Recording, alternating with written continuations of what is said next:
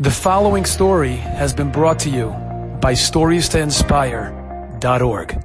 They tell a story about Rav Aaron Kotler that I just recently read. There was a young boy who joined the yeshiva, really didn't know exactly what was going on, didn't really learn so much, didn't know so much, but he really wanted to be there. Anyway, at the Shabbat table, Rav Aaron is uh, talking to this one, he's saying Divrei Torah like this, like that, and he turns to this boy and he says, you know, tell me about your city, what's it like, well, you know, what's the culture like, do they have any Jewish restaurants? Gadol Hador, he's asking about kosher delight. Whole conversation, back, forth, the kid comes to life, oh, you don't know, the food, the ekel, the, it's amazing, that this, that that, you know, there's a great, uh, I don't know, opera house, I don't know what he said, whatever he said.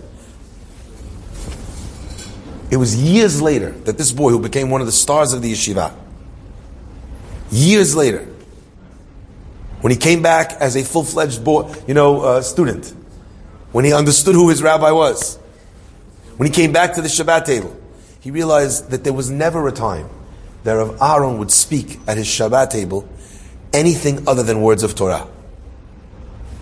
And instead, here, he's having this whole conversation with him about his city, about the food, about the community. And he's getting everyone else involved in this conversation just so that this kid could be the star of the show. For one minute. And that's enough. There was a boy who's, uh, who's, was a Jewish kid. His father was Native American. Always grew up, you know, in that kind of world. Maybe grew up even on a reservation. You know, didn't really know much. But finds out at a later point in life that his mother's Jewish and actually, that means that halachically he's Jewish. So he comes into Shor Yoshuv, he Googles yeshiva, you know, or he looks it up in the phone book. He comes to the, the yeshiva. Anyway, he walks into the rabbi's office he tells him the story. He says, you know, I'm thinking about learning a little bit more about Judaism. And the rabbi starts asking him, you know, where you from? What kind of, you know, oh, that's so interesting. Tell me about, uh, you know, Native American. What's your tribal name? You know, what kind of tribe do you come from? Da, da, da. What's the difference? Anyway, this guy's like, wow, this rabbi's so interested. All everyone else is asking me if I'm ready to keep Shabbat. everyone else is asking me, you know, if I want to marry a Jewish girl. This guy's interested in talking about my past, about my family. Wow, amazing. And then he comes back the next time, and the rabbi is explaining, you know, so, the, it's so interesting because of this tribe, and they have this, and that tribe, they have that. And he can't believe the rabbi is so knowledgeable in Native American culture and traditions. And every day for the first, you know, week, they're talking for hours about the thing. One day he comes to the rabbi's office. And he gets there before the rabbi arrives for his meeting. And as he's sitting in the office, he notices something colorful catches his eye on the floor under the rabbi's desk.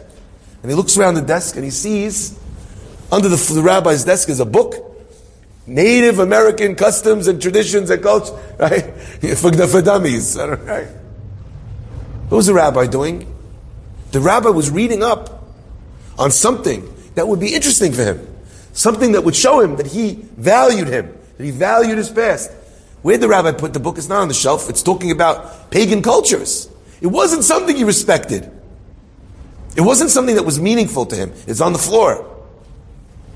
But it was meaningful to him because it was meaningful to the student. Sometimes a person, if they want to draw someone close, they have to figure out how to make what's meaningful, what's important for the other person, for your wife, what's important for your kids, important for you. Enjoyed this story? Come again. Bring a friend. Stories to inspire org.